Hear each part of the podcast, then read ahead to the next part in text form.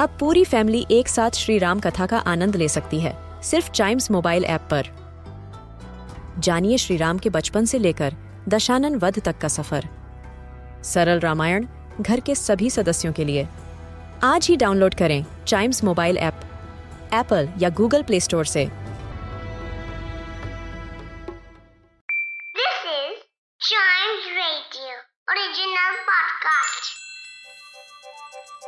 हर दिन की एक कहानी होती है। कुछ ऐसी बातें जो उस दिन को बना देती हैं हिस्ट्री का हिस्सा। तो आइए। सुनते हैं कुछ बातें जो हुई थी in this day's history. Hello and welcome to this day's history जहाँ मैं आपको आज के दिन दुनिया भर में होने वाले कुछ इंपॉर्टेंट इवेंट्स के बारे में बताऊँगा। तो चलिए शुरू करते हैं। आज ही के दिन 1857 में इंग्लैंड में शेफील्ड फुटबॉल क्लब की फाउंडेशन हुई थी। शेफील्ड फुटबॉल क्लब दुनिया का सबसे पहला फुटबॉल क्लब है। International Federation of Association Football ने इसे an oldest existing club still playing football की तरह रिकॉग्नाइज किया है। आज ही के दिन 1901 में Annie Edson Taylor Niagara Falls पर बैरल में जाने और सरवाइव करने वाली पहली इंसान बनी। नायग्रा फॉल्स कनाडा और यूनाइटेड स्टेट्स की बॉर्डर पर लोकेटेड थ्री फ़ेमस वाटरफॉल्स का ग्रुप है। यह सिर्फ़ फ़ेमस ही नहीं, बल्कि डेंजरस भी है। एनी वैसे तो एक स्कूल टीचर थी, पर अपनी पुअर फाइनेंशियल कंडीशन के चलते उन्हें 63 इयर्स की एज में यह एडवेंचर स्टंट करना पड़ा। वह एक बैरल या बोला जाए एक ड्रम जैसे स्ट्रक्चर में बैठकर नायग्रा फॉल्स में उतरी और वहाँ से गिरने के बाद भी सेफली बाहर निकली।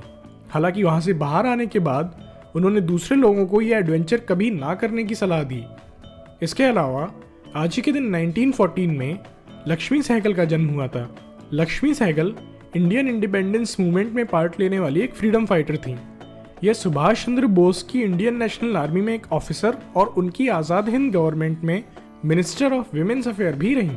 लक्ष्मी सहगल जी को कैप्टन लक्ष्मी के नाम से बुलाया जाता था।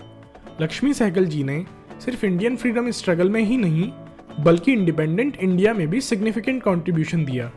जब भी इंडिया में क्राइसिस आए, उन्होंने रिलीफ कैंप सेटअप करे और विक्टिम्स को मेडिकल हेल्प प्रोवाइड कराई। लक्ष्मी सहगल जी को गवर्नमेंट ऑफ़ इंडिया ने पद्म विभूषण अवार्ड से सम्मानित किया।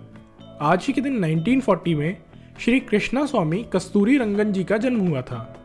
कृष्णा स्वामी कस्तूरी रंगन एक इंडियन स्पेस साइंटिस्ट थे और यह आठ साल तक इंडियन स्पेस रिसर्च ऑर्गेनाइजेशन के हेड भी रहे। Krishna Swamy central university of Rajasthan और जवाहरलाल नेहरू यूनिवर्सिटी जैसी रेप्यूटेड यूनिवर्सिटीज़ के चांसलर रहे। और इसके साथ कर्नाटका नॉलेज कमीशन के चेयरमैन भी बने। कृष्णा स्वामी जी को पद्मश्री पद्म भूषण और पद्म विभूषण जैसे अवार्ड से सम्मानित किया गया। तो आज के लिए बस इतना ही। अगर आप हिस्ट्री के फ़ैन हैं तो चाइम्स रेडियो के इस वाले पॉडकास्ट को ज़रूर लाइक शेयर और सब्सक्राइब करें। जिससे आपका कोई भी हिस्ट्री पॉडकास्ट मिस ना हो जाए। तो मिलते हैं अगले पॉडकास्ट में। तब तक के लिए good bye and keep chiming